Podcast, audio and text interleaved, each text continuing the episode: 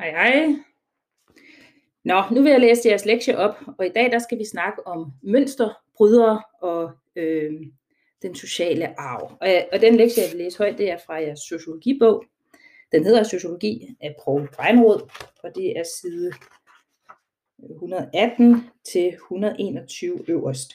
Og det vi skal koncentrere os om i timen, vi skal have, det er den meget vanskelige figur på side 119. Det skal jeg nok forklare er rigtig grundigt. Men nu vil jeg lige læse lektien højt. Den sociale arv er de sociale teorier og den sociale arv, hedder overskriften. Den sociale arv er et problem i samfundet, men muligvis ikke så stort et problem, som nogen gerne vil gøre det til. Det er et lidt uklart begreb, som mange taler om, uden præcist at vise, hvordan det fungerer. Hvis vi accepterer Giddens og Thomas Ziehes teorier om det udlejrede og kulturelt frisatte menneske, der vælger ud fra sin egen refleksion, og som selv kan skabe sit liv, og ikke kan bruge opvækstmiljøets værdier og adfærdsformer, får den sociale arv mindre betydning. Det kan I godt huske til de her to teoretikere fra jeres grundforløb. De her teorier, de hævder generelt, at vi må forvente, at den sociale arv bliver mindre betydningsfuld, således at der bliver et større spillerum for den enkelte til at vælge uden hensyn til sit opvækstmiljø. Men der er ikke enighed om den konklusion. En teoretiker, der ofte nævnes i forbindelse med begrebet om den sociale arv, er den franske sociolog Pierre Bourdieu.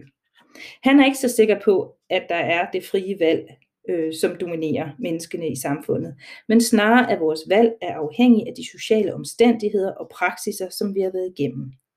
Bourdieus studie viser, at et hvert miljø producerer det, han kalder en bestemt habitus.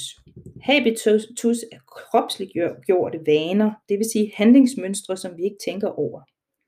Habitus er dermed et system af varige mønstre og dispositioner, men studierne viser også, at selvom habitus er foranderlig, kræver det både tid og anstrengelse at ændre den. I de tilfælde, hvor et individ forsøger at bryde den sociale arv, vil det, ifølge Bourdieu, foregå i tre faser. 1. Bevidst refleksion, der ofte medfører afstandstagen til forældrenes måde at leve på. 2. Ønsker om at flytte væk. 3. En orientering mod nye mål og værdier, f.eks. begyndelse på uddannelse, skift af sociale netværk med videre. Og det vi skal snakke om, det er altså den her figur. Og nu vil jeg læse teksten op, der er i forbindelse med figuren, og den er lidt vanskelig, men vi prøver at gennemgå den grundigt i timen. For i figuren, skelnes der nemlig mellem push- og pull-faktorer. Og push-faktorer, det er altså noget, der gør, at samfundet bliver skubbet ud af det mønstre, det er i den sociale arv, de strukturer. Og pull-faktorerne, det er altså forhold, der gør, at individet holdes fast i den sociale arv, i de strukturer og mønstre, som individet befinder sig i.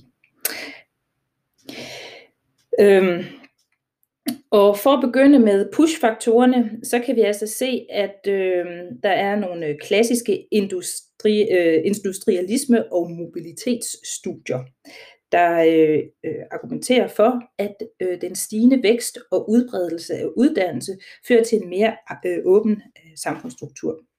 Adgangen til uddannelse bliver mere lige, og det er ikke længere givet, hvilket arbejde man skal have. Teknologiske fremskridt og det deraf afledte behov for højt uddannet og kvalificeret arbejdskraft smitter af på samfundets sociale strukturer og virker udjævnende på den sociale ulighed. Det bakkes op af teoretikere, som mener, at betydningen af uddannelse og erhvervsplacering og dermed af sociale klassetilhørsforhold er under nedbrydning, og at samfundsmæssig differentiering nu handler mere om kulturelle, etniske og livsstilsmæssige skillelinjer. For eksempel Anthony Giddens og Ulrik Beck, de skriver begge om en særlig form for radikal modernisering af samfundet. Moderniseringen indebærer en individualisering af livsforløbet, og dermed at betydningen af refleksive valg for livsforløbet bliver vigtigere end traditionelle sociale forhold. De her push-faktorer betyder alle, at den sociale struktur bliver mere åben og baseret på individet, og ikke på familiebaggrund. Betingelserne for at bryde den sociale arv og blive mønsterbryder er derfor i teorien blevet bedre, og at vi empirisk må forvente, at der kommer flere mønsterbrydere.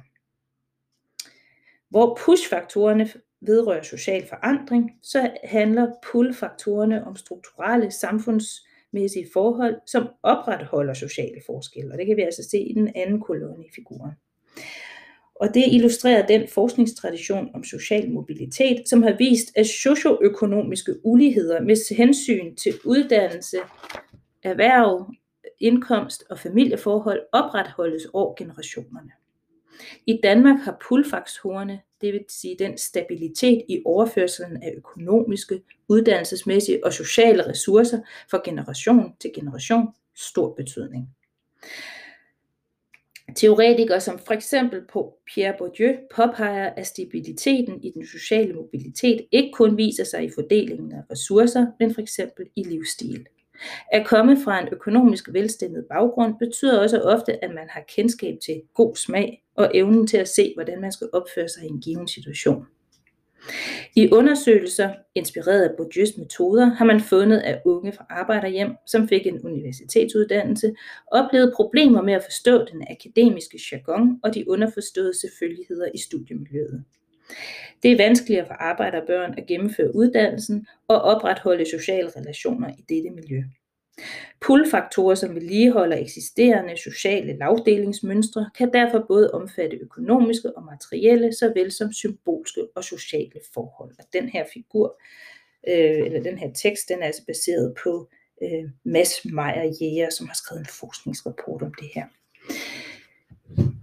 Det er lektionen til i dag, og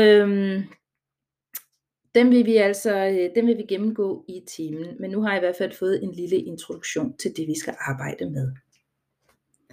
Vi ses.